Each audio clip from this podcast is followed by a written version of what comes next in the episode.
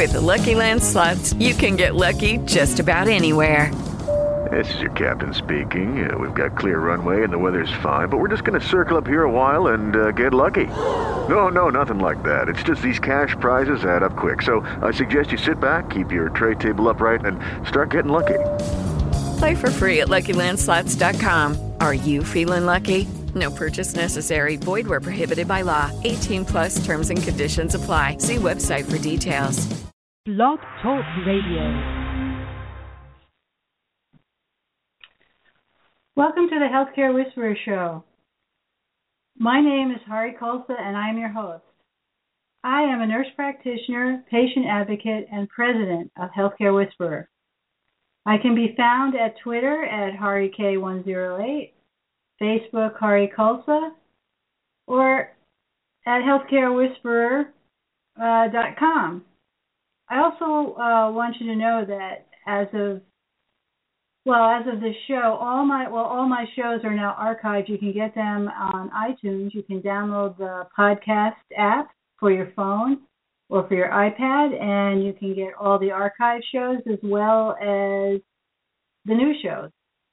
So if you want to subscribe, they'll just automatically be downloaded for you. Isn't that exciting? I was so very excited when that happened. So I'm very grateful for that. And I just wanted to let you know that this show is about providing inf- information and tips on how to successfully navigate the healthcare system. I always find the best way is to have people tell their stories, their failures and successes, because it can help all of us. It is, you, we all know how difficult it can be to get what you need from the system. And the stories that I hear and the stories that people have to tell are so wonderful and so exciting that I just am glad that they come and they share them with me and with the listeners. Uh, if you want to call in at any time today, you can call in uh, at 805-830-8363. And don't be shy because this is going to be another great show. And you know, we have been on a hiatus, uh, but I'm back. Yes, she's back, and healthcare with the Healthcare Whisperer show is back. And I'm looking forward to increasing my shows to weekly. You know, everybody's got a story when it comes to the healthcare system. I also wanted all of you to know that my new website is going live tomorrow. Well, we're hoping for tomorrow.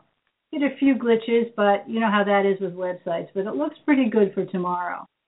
I am so excited. I just want to thank Bridget Perez and her Trey, Trey Creative team for creating such a wonderful site. I think you're going to like it too, and I welcome all your feedback. So that's at www.healthcarewhisperer.com. It's Going to be my blog's going to be up and running again, and my the radio show you can access it there also. But don't forget, you can access it on iTunes now. How exciting is that? I also want to tell you that I'm going to start an audio blog.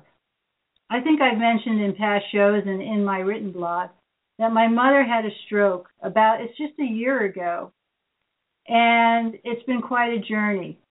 You know, I've had clients that have um gone through this journey and I've walked it with them, but when it's your own parent and or so your loved one, uh, you're so much more emotionally involved with the process and you have to i've had to really work at separating that to get done what i needed.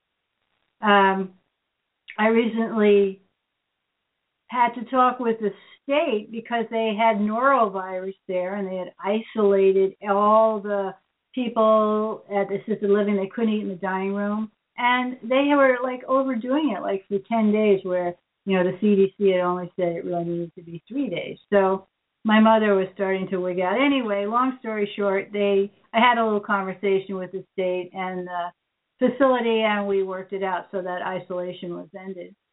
But I want to do this blog because I think there's so much information that people can learn. I've read some great books about, you know, other people have been in this journey. One that I really want to recommend is called The Bitter Season by Jane Gross. She was a a writer for the New York Times and started a blog about her journey, and it's so amazing. And it's you know sometimes I read these and it's like I, I it's like I'm there. I'm walking it with her. So I think it's really important any avenue you can find uh, to to get help and assistance. And I want to be able to show some of the humor that I've been able to experience during this whole journey. Uh, so one of the other great books I, you know, I don't usually do a lot of books, but one of the other great books that I want to recommend to everyone is called Being Mortal by Atul Gawande. And it's a really good look at the at, at the long-term care assisted living issues in America. And he talks about his journey with his father and his mother and with some of his clients and I think it's really it's so well written I love all his books, but this one especially was a fast read for me. I couldn't get enough of it. The other thing that the other book that I recommend is called Can't We Talk About Something More Pleasant? And that's by Roz Chast, and she's a uh, cartoonist at the New Yorker. And it's really, and the book is all in cartoons. Um, and it's it's fascinating. It's it's it's just you know sometimes I want it's so funny I cry and I can just really identify with what she went through. But she puts a really interesting spin on it and a heartwarming, personal. And I really recommend that book. I I a friend of mine sent it to me when when this was going on, and I've sent it to people and recommended to everyone. It's a, it's it's really it's really wonderful. Uh, so that's it for today. There are others, but we'll do those, save those for another time. I just want to do, today I had an experience, so I want to do a tip of the day. And this is for all you people out there with Medicare Part B.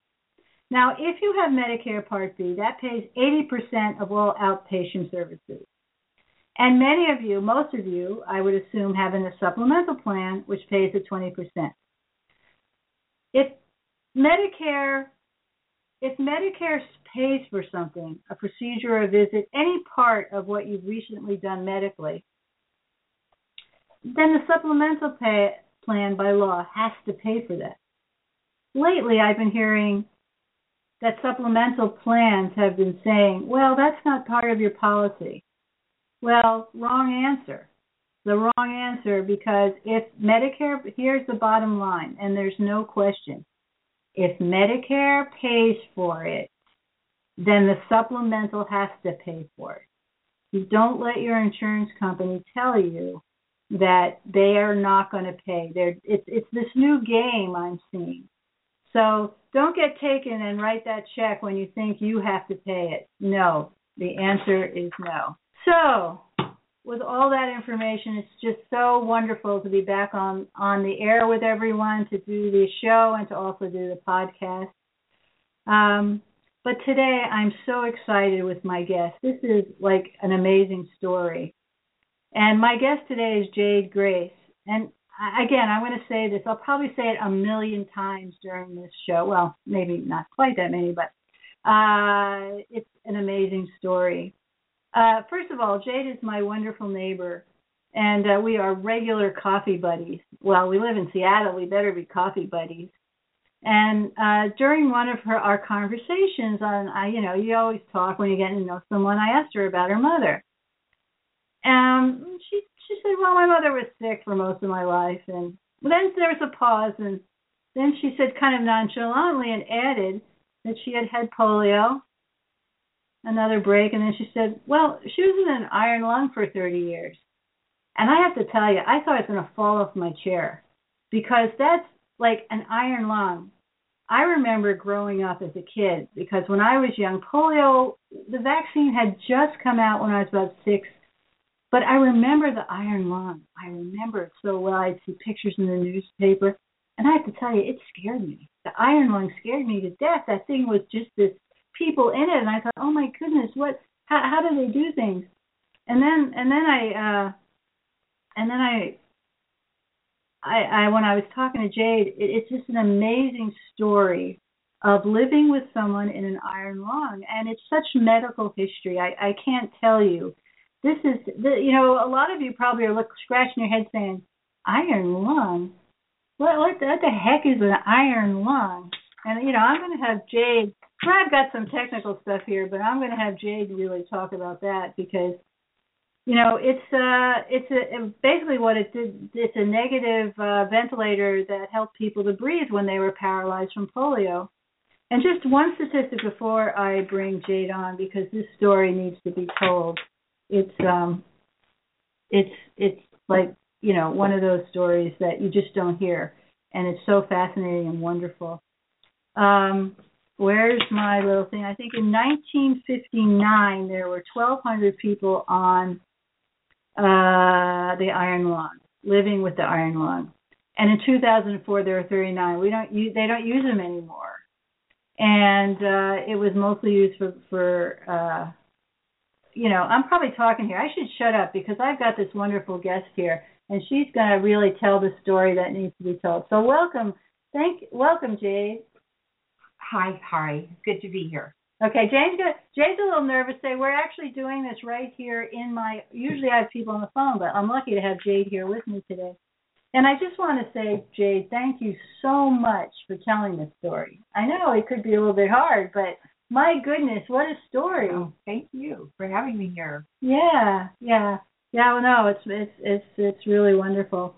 Uh, so so tell us, Jade how did this all come about? Tell us the story from the like how you know your mother got sick. What was that like? How what how, how did this all come about? It came about back in 1954. There was a polio epidemic, maybe the last one, and both of my parents uh, contracted polio. First, my mother, and shortly after that, my father came down with it. Maybe within the the week of her getting sick, and uh, she went to a, a major county hospital where she spent many months right after that. Um, my father had a shot of gamma, gamma globulin uh, right after they discovered what was wrong with my mother, and um, probably that's what made it so he was able to recover at home with the help of uh, my grandmother. Um, did you get it? You um, no, I didn't. My brother and I both had these gamma globulin shots. Oh, okay. And but we didn't get it. And what we did have was the experience of being ostracized. Uh, I was eight, wow. my brother was seven, and wow, people were not going to send their children to school if we went to school because you know it was an epidemic and it was it was a frightening epidemic. It's the type of thing that we haven't really experienced so much uh, in the last few decades, uh, where you can just contact, contract it. I guess through the air. I'm not sure how how easily it's contracted, but it was. Uh, anyway, a lot of people were very frightened of it about it, and I can also remember neighbors who had large green lawns telling us not to walk on the sidewalk in front of their homes because they they were just scared wow. about about getting uh getting polio. So uh at that time we had just moved into a new neighborhood and this is in California. This was in Los Angeles. Yeah. yeah. We had just moved into a na- new neighborhood and uh fortunately we were still at the same school. So we had to so that change wasn't so you know, we didn't have that change as well. But but anyway, for I, I don't know, it was a, a couple of weeks anyway. We couldn't go to school, and uh, and then after that, there were still some reactions from people who were afraid of getting it or having their children get polio. Wow, so you were you really that must have been hard as a kid to be so ostracized. Well, the world. I mean, wow. Our world, our world was spinning because my mother was gone. My father was very ill. We were in in a new house in a new neighborhood, and um, and just everything was really rocky then. But that, yes, that certainly was an unusual experience I haven't had since then. I hope not. I hope your life hasn't been about uh, being ostracized. yes. well, you moved to the right place in Seattle. They don't do that here. Yeah.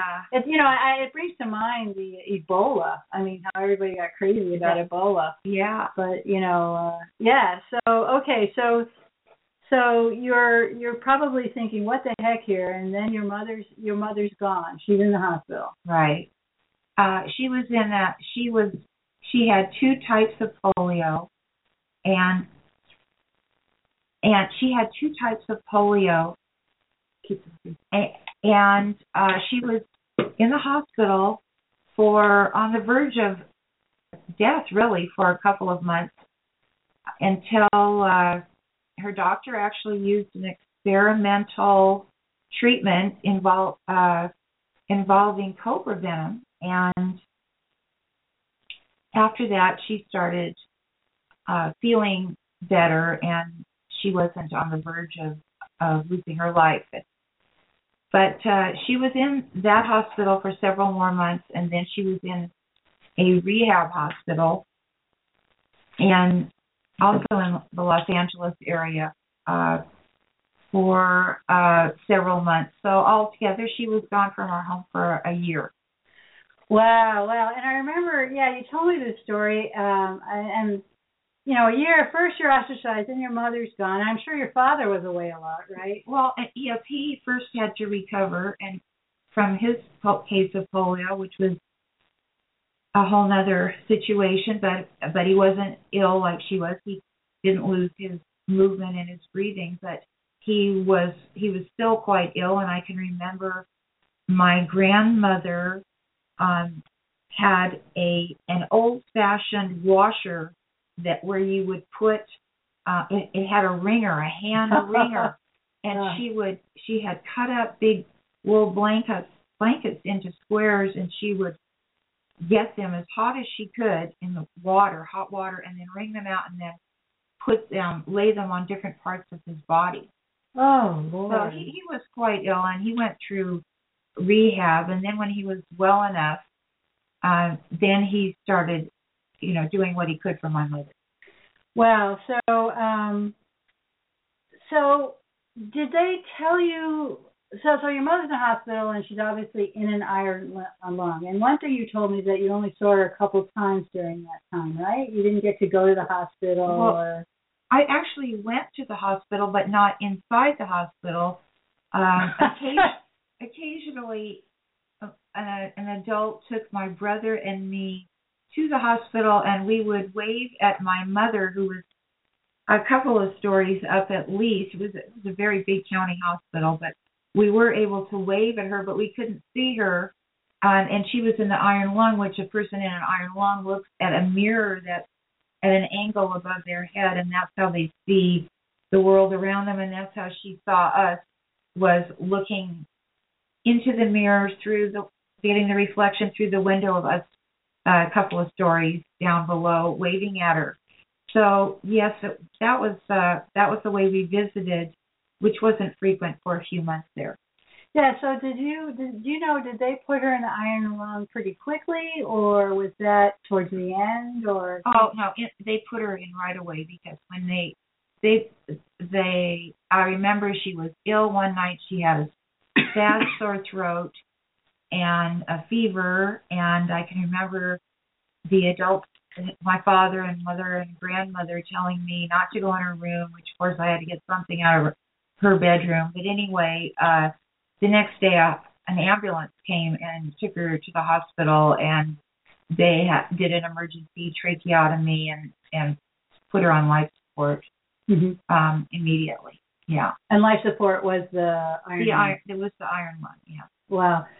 So did you, you- as, as a kid though, you didn't, they didn't tell you these things. This you learned later, or you did you hear conversations and you Oh. understood it, Oh, or I was eight and I was told everything. Yeah. you were told? Yeah, yeah. So that's good because a lot of times parents back then didn't didn't tell families that that you know Right. children I mean that that was what was going on. So I have a younger brother who was uh he's he was seven at the time and I believe they told both of us. I think that's Yes. good. So okay, so the day's arriving that you know, so eventually they they're gonna let her come home. Or you know, they're gonna discharge her and, and traditionally actually a lot of people just went into institutions. Yeah. So your father must have worked really hard to have her come home. What what was that like, that transition from her you know, from the hospital to your home? Well, it start there was um an interim period there where he brought her she he brought her home. It was during the summer um a few weekends.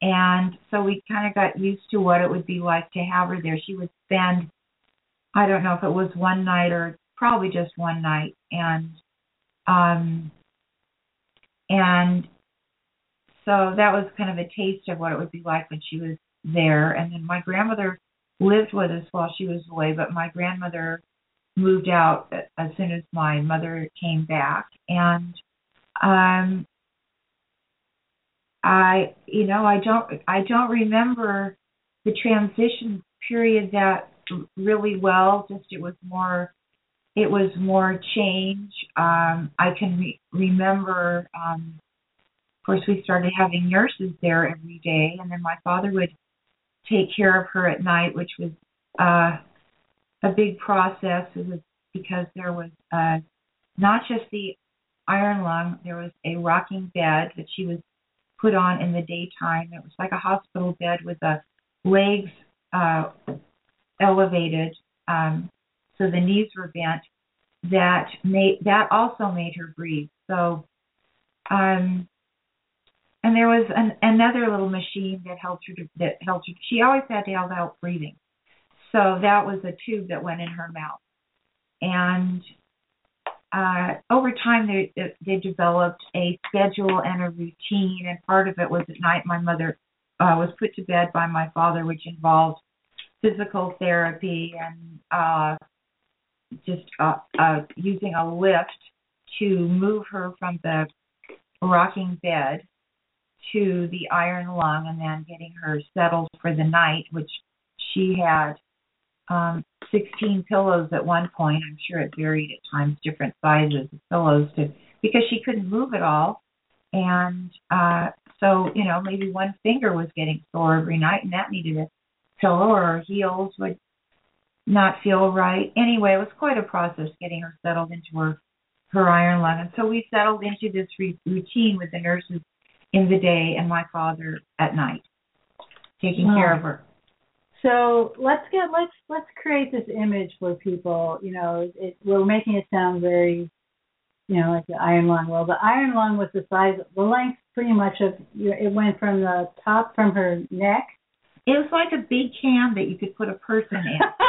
I mean, they actually referred to it in those days. I think there was references to it as some type of can, and it was like a can, a horizontal can with legs and a big bellows um, beneath it. That that was what pumped the air was this big black bellows. Mm-hmm. And then to get inside of it, there were portholes that and a couple of other openings that had once you open the little door that was had a latch that you know made it um snug you open that and then there was uh foam around those that you stuck your arm through to move, you know, to, to move her, do whatever you needed to do inside the iron lung. But before she was actually close, clo- the way she got into it was that the bed part actually pulled out from the the end where the head was, so that it uh, you would you would pull this out, put the person in, slide her up, head up through the end hole, and then slide the whole plat, the bed part, like a platform, back into the can. My goodness, I mean that's a vision, you know. And and here's a, a, a young a young girl. I mean, this became matter of fact for you. Oh yeah. Yeah. Did, and you helped with these things? Did you? Oh, I, I did. I was the oldest, older child and the female child, so sure, I I helped a lot. And uh, when I was young, and um, sometimes we would have an emergency. I mean, there was there were regular things that that needed to be done, or sometimes she would uh, gag and and she had a tracheotomy and she would have to be suctioned. That was probably the thing that was the biggest concern was when she had trouble with mucus because she couldn't cough, mm-hmm. she couldn't blow her nose. Right. She was she couldn't because she was lying flat on her back. and because she didn't really have the She had no muscles the muscles She was to do it. paralyzed. Right. Yeah. Right. Yeah. So then they would then her she had to be have a tube put into that tracheotomy opening to uh suction out the mucus and that was uh a fright kind of a frightening thing for me to see that because she always was teary when that happened. Oh. Yeah.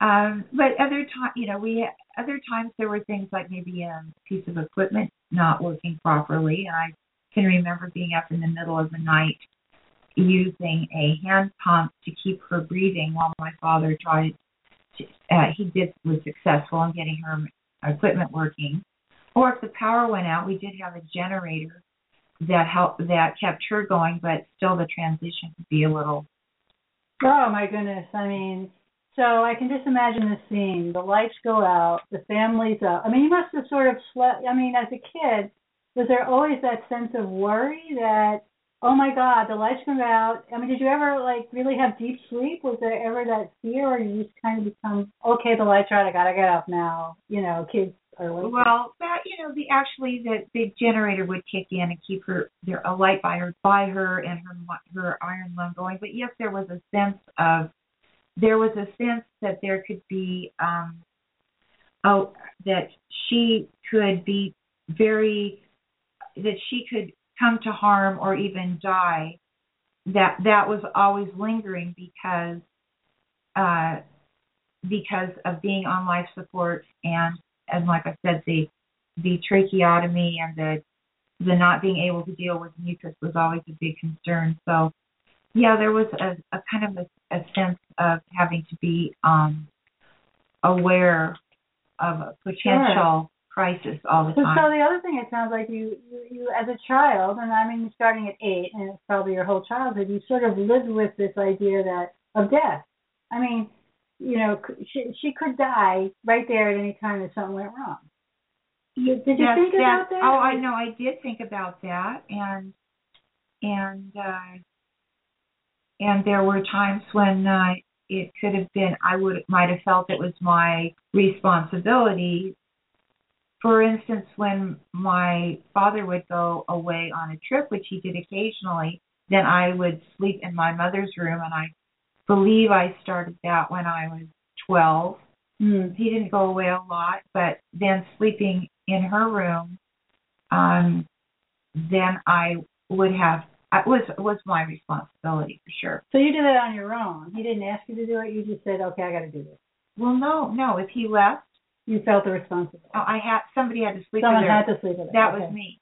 Oh, that was you. Okay. Yeah. So, so it that involved just she she did she didn't sleep well. She took sleeping pills, but It was a little hard. And you could she she didn't sleep well and any of those emergency things could come up as well so i i just i remember that um feeling like well my parents have given me a lot of responsibility that's how it felt to me Mhm. and and then of course you can feel good about that as well if somebody gives you responsibility and you're young Right, but that was quite a responsibility. I mean, it's you took on a caregiver role pretty early in your life. I mean, a lot of we you know we hear that story with children a lot, with you know in many in situations, but this one is so unique. I mean, it's, and did you ever did you like have a protocol like if your father wasn't there and something happened?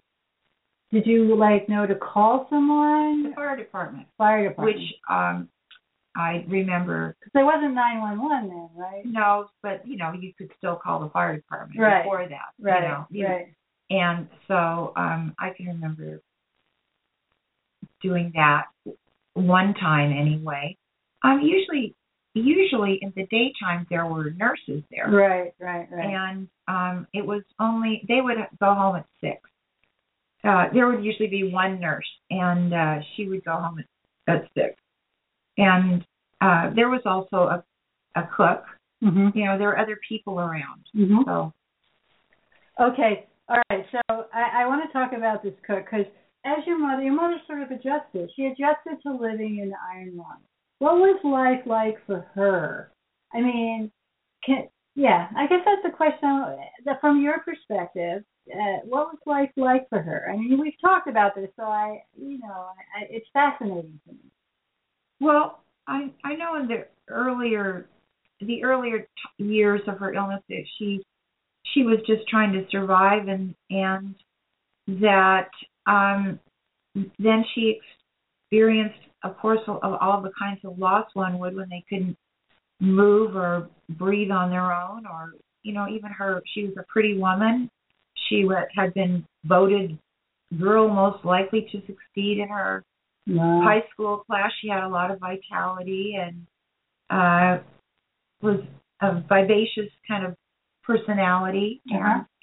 And, uh, and so all of that got change was changed because of her her condition. But but I suppose some of that was what carried her through, so that she was able to live in a condition that most of us wouldn't would not be able to. I don't think endure for for so many years. It was actually about 35 years Wow. at least. So, Yeah. um, but uh, she did tell me that she learned to enjoy different things than when she was well, hmm and that that had made as big a difference as as, as anything. She she kind of she changed her focus from what uh, brought her happiness and joy to the things that she was able to experience happiness and joy from. hmm And so some of those things were you. I know she uh, she liked to read.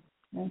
She she did she lo- she loved my brother and me, and that was a very I'm sure that kept her going. Yeah. Um, and she loved to read, and she she was very uh, politically minded, and she also loved to read cookbooks. Um, and fortunately, there was a cook there she could have her uh, asked to um, create the meals that she would have liked to be cooking herself. So, um, That's so fascinating. yeah. So so what about what kind of meals did she want to cook? What was that Well- like for you? Well, sometimes uh, we would, we as a family would go through, oh no, another experimental uh recipe from Gourmet Magazine, or, Which weren't always so good, right? Which weren't always, you know. uh, but you know, overall, we we always had three courses. We always started out with a salad. This is all brought up up to her room where we ate. She had a very large room, um, and uh, we always had three courses that were prepared by the cook downstairs, and then my brother and I would bring the food up in an elevator. And uh, I I can remember saying, "Can't we just have it all brought up at once so we don't have to go running up and down the stairs or with you know with the elevator or Uh-huh. whatever?" But um, I can see now how that was the type of thing that brought her a lot of pleasure. That she she could have this type of meal served to her family, and kind of like a restaurant. She could be like out with her family she yeah she every could. day. Now, was, Yeah. it, was it every meal or just dinner? Uh, it was yes yeah. Uh-huh. So lunch, breakfast, and lunch you guys ate downstairs. Um, yeah, and you know, we uh, we would use my brother and I would go to school or whatever, and we would eat Yeah. downstairs. And but dinner we always ate with my parents. Mm-hmm. That's nice. Yeah, And so you had like you know many people. You'd sit around the dinner table and chat about. Your mother would ask you how was school. well, she would be in her rocking bed, and my father would be next to her, um, with a kind of a high table and a high stool, and he would feed her as she when she rocked when she rocked up, he would give her a bite, and when she went back, she would chew her bite. Oh my and god. uh and my brother and I sat at a, a table that uh, a card table that we put up, and then my grandmother or grandfather or my aunt or other people might uh be there as well. wow. And then later on, when she wasn't in the rocking bed as much, she would eat in her iron lung, and uh and so then one person would sit next to her and and feed her in her iron lung, which I, I have no idea how a person can eat lying flat on their back, but she did it for years. So And she didn't have to have soft food. She could eat anything as long as she could chew it. Yeah, we she there were things that would make her choke that we had to avoid, like all the tomatoes had to be peeled. The tomato skins could make her choke. Uh huh. The lettuce had to be torn, not cut with a shredded with a knife, because somehow those would could make her Wow. choke. Uh, but in general, she was able to eat pretty much what you know a Wow. normal person would eat. Yeah. So what was so? Did you uh did your mother stay with cooking for a while? Did she get into that? Like was that for a big chunk of time? Oh, she always, as She I remember, yeah. she always enjoyed reading uh, recipes and and then uh, planning the. At the beginning of every week, she would plan the dinners with the cook and uh, and then the the shopping list that that Okay. uh, of what needed to be, you know. So is there any meals that stick out for you, like that your mother your mother like created out of something or read or saw on TV or whatever? Well, no, we, you know, we, but we did have, we did have a, we did have a nice variety of food. But I think that a lot of the things that uh, were in recipes were maybe experiments for when she had company over, and Oh, yeah. she was experimenting with the family. We'd have we would have that, but we wouldn't necessarily have those on a regular basis. That might be something she was thinking about for when she had guests. So, so that's something like we really need to talk about is the guests. I mean, what what I remember one of the other things that amazed me. See, I'm using that word again. That, that amazed me about your mother is that she had parties in her iron lung. Was in her lung or in the bed? Well, it, you know, it could be in the rocking bed, but the main thing was that she had parties Yeah. who was on life support. She was always on life support. Right. So, right. what uh, was it like? I mean, what? First of all, what what what kind of parties did she have, and what? How did people react to it? I mean, it must have been like wild. Uh, come to my party, and they, you know, if they didn't, I suppose everyone knew her. But what was it like? I mean, it was just a regular party. Um, well, you know, don't most of the time they were not uh large parties. Although when I was uh got married, uh when I was uh in my early twenties, uh my parents had a big um reception at the they had a big wedding reception at the house and uh that was a very large party. Uh-huh. Um, but most of the parties were, uh, you know, 10 to 20, uh, maybe starting with six people and wouldn't be more than a, you know, maybe 20 people at the most. They weren't big parties.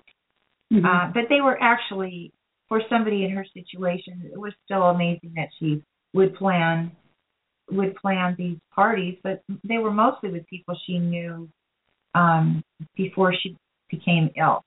And what was it? Was it hard for them? I mean, I see it when when people have because her mind was still there. I mean, she was still able to carry on a conversation. Oh, yeah, she was- She was still sharp. Now, one thing that happened was after she became ill, some of her friends changed. She some people could not deal with her being. Right. A couple of her closest friends, um, two or three of them, just couldn't handle the situation, and they didn't come go to see her when it was possible, and that was. And there were other people she wasn't as close to, who did start spending time with her, and um, you know, maybe coming over and take, having a visit in an, during an afternoon, or and uh, but anyway, she did have a, a group of friends that would come over. She had actually two or three different groups of friends, and and I'd say she she would have a party every few months. It wasn't maybe every two or three months. That's more month. than I have. Me too. Me too. But the, I mean, it must have really helped her to have something to plan for.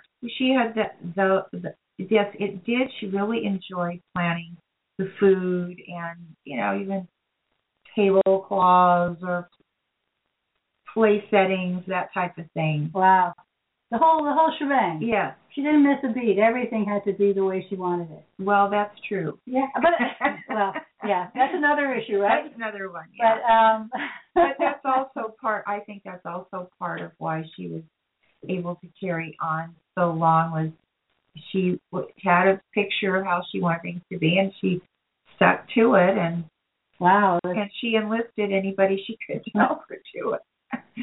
So um, the other part of this story that we haven't touched on yet, I mean, there's many parts of it, but one is is that in the summer your family went to Catalina on a boat, right, Uh huh. to Catalina Island hmm and lived on the boat with your mother. Yeah. Wow. Tell, I mean that. Let's. I, I got to hear this. This is. I mean, imagine this, folks. Here is, you know, someone in an iron lung and a rocking bed, and most people were living in institutions. Families had their hands tied. They didn't understand it.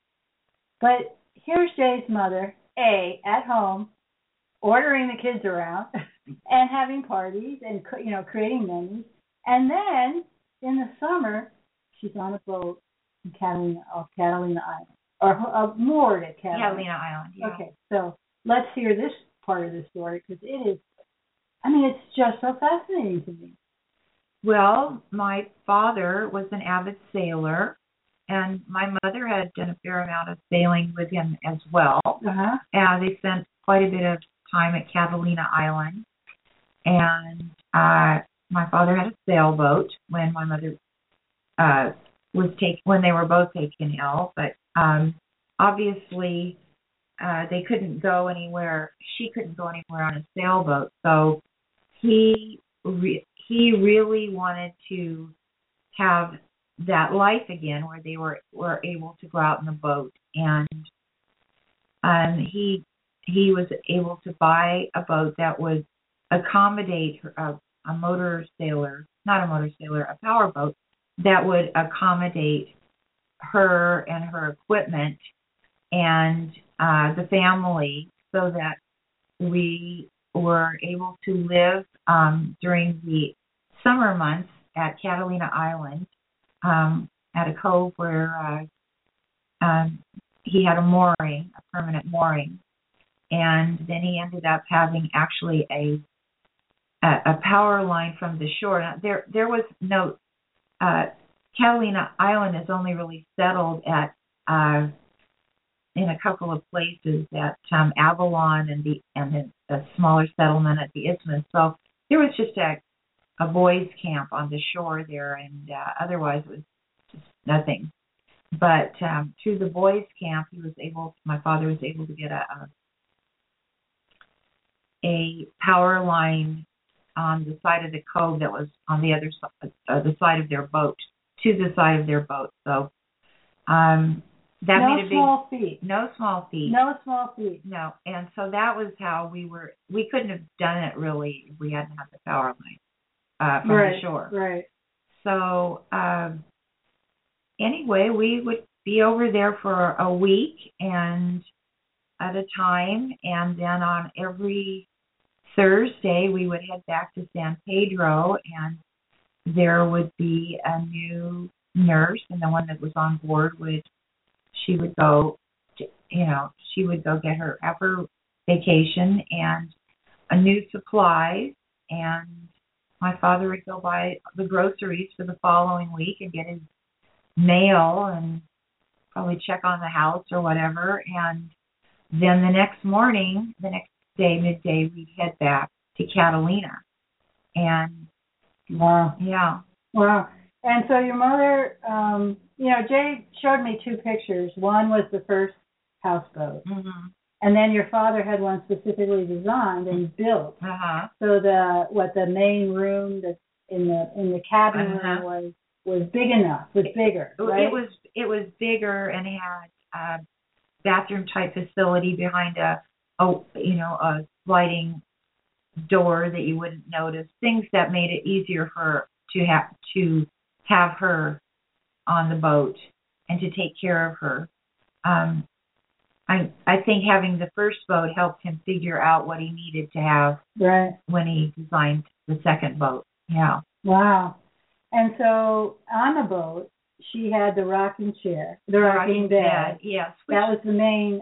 That's what she did most days. Well, in in the daytime, um, she didn't get as much op- it, oxygen. She didn't. She couldn't breathe as well in that rocking bed, but it. But she did like being on it, and it did.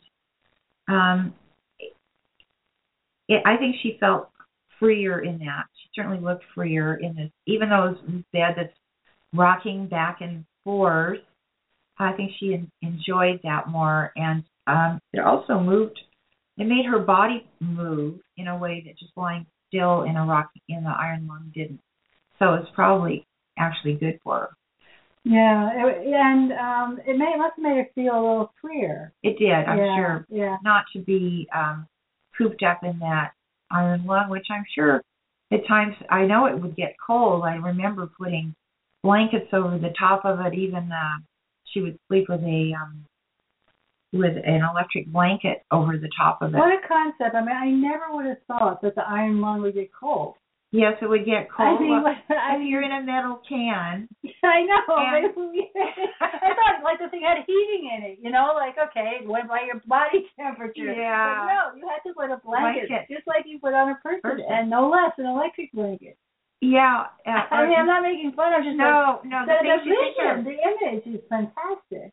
So she might have a a light blanket on, a very very light cotton blanket on her, but uh, she was her body was very sensitive, and um, so you know she wasn't going to have anything heavy, Right, like a right, big warm blanket on her body. right. Um, her skin was really hypersensitive. I Yeah. think after she became ill.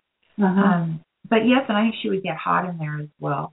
mm-hmm. But she would be on that rocking bed between, I'd say, maybe two o'clock and on the boat anyway, and two o'clock and about ten o'clock, something like that. And the rest of the time she was still in the iron lung. Or when she was having her physical therapy, she was on the rocking bed, getting air through a tube that went into her mouth. But the rocking bed was flattened out, and then she would have her bath and physical therapy and that hmm that sort of thing. And so in the summer, so every day physical therapy. How Oh, absolutely. Every day. And I I don't I don't remember her ever having a bed sore, which Wow. is pretty remarkable. Pretty remarkable. Yeah. So she had physical therapy. Um. Yes, every single day. Wow. Uh, and um, that was both at home and on And oh yeah, and he, my father did, my father did her physical therapy every night Oh, at night yeah. on the boat. uh, on the bot and at home. So a physical therapist didn't come, but No, oh, uh, okay. she had Just at the beginning. just at the beginning so he could learn what to do. Wow. and uh that she had a woman who would come in the early times of to help her learn how to try to help her learn how to breathe a little bit on her own and there is this uh, this sort of gulping type gulping air type thing called frog breathing that uh she tried to do but she really it was really too much for her so uh she she had to have the, the life support So how old? So you did what? When did you left home at eighteen? I What- I how- what left happened when you left? when I left, well, they carried on. uh Uh-huh. she had nurses, and uh the first year I was gone, I went to. I was actually 17. I'm turning 18. I went to a col- uh, college, university in Los Angeles, and uh and then after that, I did some traveling, which um my father wasn't too neither one of them were keen on me doing know, really doing much traveling but i seem to have it in my blood so um Mhm. and so after that i i would communicate with my mother and father and visit but i didn't really live there after i was I lived there a brief period a few months up when i was eighteen after uh after my first year of school and So I mean, uh, the beauty of that is that you didn't feel that you needed to stay. I mean, other people might have. Well, yes, if they hadn't had the resources, my parents hadn't had the financial resources they had. Um, they did not want me to go. My father was not happy about that. Mm-hmm. Um, and I, my brother ended up being more involved over the years, at, especially after my father died. Right. My father died uh, about 10 years before my mother died. Amazing. So um,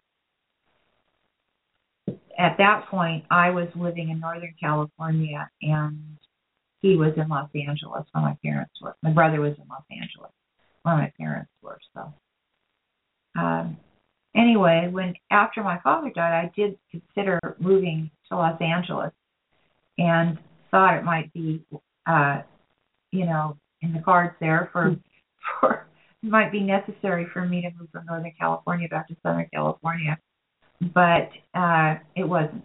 So that Yeah, that's. I mean, it's. I just think you know there could have been a, a lot of pressure on you. It took a lot of courage on your part. I mean, it was. You know, it. I, it's a great story, but it's a child uh, living. Uh, you know, it's a hard story. It's hard that.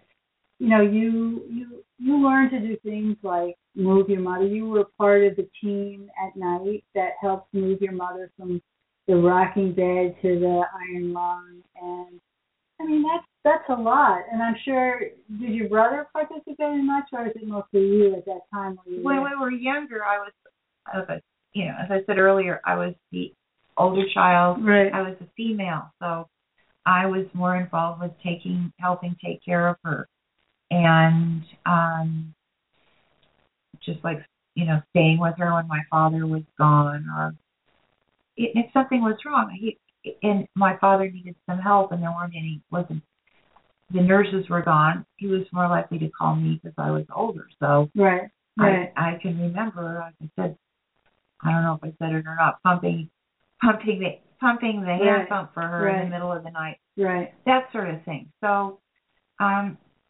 but yes, that was always that that certainly was always on the back of my mind, whether I was there or not. That um, my mother was in this situation, in this, you know, in the condition she was in. So looking back on it, as we get to the end here, um, what what were your reflections on this experience? Um, you know, what, what do you think about and how? You know, can you can speak a little to that about you know maybe how it affected you, your worldview, or not? You know, I mean, maybe it didn't. You know, maybe. It but can you give some reflections on looking back at now after so many years? Well, I can certainly say that I found my since my my value seemed to be as a caretaker primarily because of the circumstances. Uh, I've certainly that's certainly been uh, uh, a, a large part of, of my life. Just you know, kind of identifying that way. Um, then that's for myself. As far as my mother, I really think back now how you know how remarkable it was that she could wake up every day to the situation of not being able to move or breathe and having to be so vulnerable and so dependent and um she didn't have a great immune system so she would get sick a lot easier than other people and often she had something else going on with her body besides the the uh, paralysis and uh so I think it's just that kind of the day in day out uh bravery or courage that she had to to carry on right. and find find uh pleasure value in herself and in life all those years um and that we're all different and maybe for somebody else it wouldn't be worth it to live that way but for her it was and um and that is a lot of stretching in you know yeah. to be able to do that Yeah, yeah. I mean, it's, I, I imagine you think about it. I mean, you must think about it a lot. Some, um, you know, probably because I've been telling you about it, you've been thinking about it more. But you know, but in your life, it's sort of been probably a thread that sometimes you think about. Like, wow. Well, and always along with all that was that there's been a degree of suffering. Yes. So there's there was always this uh, consciousness about uh, somebody I love, whether I was whether as a young person or away, uh, living elsewhere, um, I was always aware that somebody I cared about very deeply was suffering, and uh, that didn't really end until she passed away. Mm-hmm. You know, uh, but what can you do? That's just we all have things in life that we that we uh, live with that maybe wouldn't be what we would choose. But uh, Right, right, and, and then and then of course we we grow from those things. right. Yeah. And I can, I can, I can say that Jade is a very compassionate person. She's very compassionate and is able to share love, which I think is something you learn from this experience. That love is on many levels. You know, you couldn't hug your mother. That's true. You couldn't really, you know. A lot of times I didn't want to hug my mother, but you didn't have a choice. No, there. I couldn't hug my So- and my mother couldn't hug me. no, you know, that no. yeah. No. Well, well, Jade, I have to say, I mean, I, I nobody called in, but I, you know, they'll people will listen to this. This is a remarkable story, and I thank you so much. You know, thank you for the the visuals. I mean, it's it was a great. I thank you so much, and um, for taking the time and sharing. So. You're very welcome. I'm enjoyed spending this time with you. Well, good. I'm just going to shut down if you want to sit there for a minute, and then we'll be done. And um, so, everyone, that was the amazing story of Jade. And um, if you have any questions, you can email me at heal, H-E-A-L, at healthcarewhisperer.com if you want to get me to get a question to Jade. Um, if you want to look up about the iron lung, uh, you can just Google it. Uh, there's actually a an exhibit at the Smithsonian. It's such in the medical history department. Um, so if you have any questions, please don't hesitate. Uh, also, I want to thank you all for uh, listening and downloading this podcast. And I'll be looking forward. Uh, my next guest is going to be Michelle Rosenthal. Uh, sh- uh, she's been on before, and she is going to be speaking about life after trauma. As you know, she's an expert in PTSD, and she's worked very hard with our servicemen as well as many, many others, and herself um, recovered from PTSD and made her life's work to help others. So that will be in two weeks, and I look, you know, don't miss that one, and you'll be able to, uh, if you want to find out when it is, you can uh, send me an email, and I'll sign you up for our email our, our newsletter. And anyway, everybody have a great uh, week and a great weekend, and I look forward to uh, being on again in two weeks. And don't forget about my audio blog, which is going to start on Friday. Best to all. Thanks. Bye bye. Step into the world of power, loyalty, and luck. I'm gonna make him an offer he can't refuse. With family, cannolis, and spins mean everything. now, you wanna get mixed up in the family business. Introducing The Godfather at ChumbaCasino.com. Test your luck in the shadowy world of The Godfather slot. Someday, I will call upon you to do a service for me. Play The Godfather now at ChumbaCasino.com. Welcome to the family. VGW Group. No purchase necessary. Void where prohibited by law. See terms and conditions. 18 plus. Don't you love an extra $100 in your pocket? Have a TurboTax expert file your taxes for you by March 31st to get $100 back instantly. Because no matter what moves you made last year, TurboTax makes them count. That means getting $100 back and 100% accurate taxes only from Intuit TurboTax. Must file by 331. Credit only applicable to federal filing fees with TurboTax full service. Offer can be modified or terminated at any time.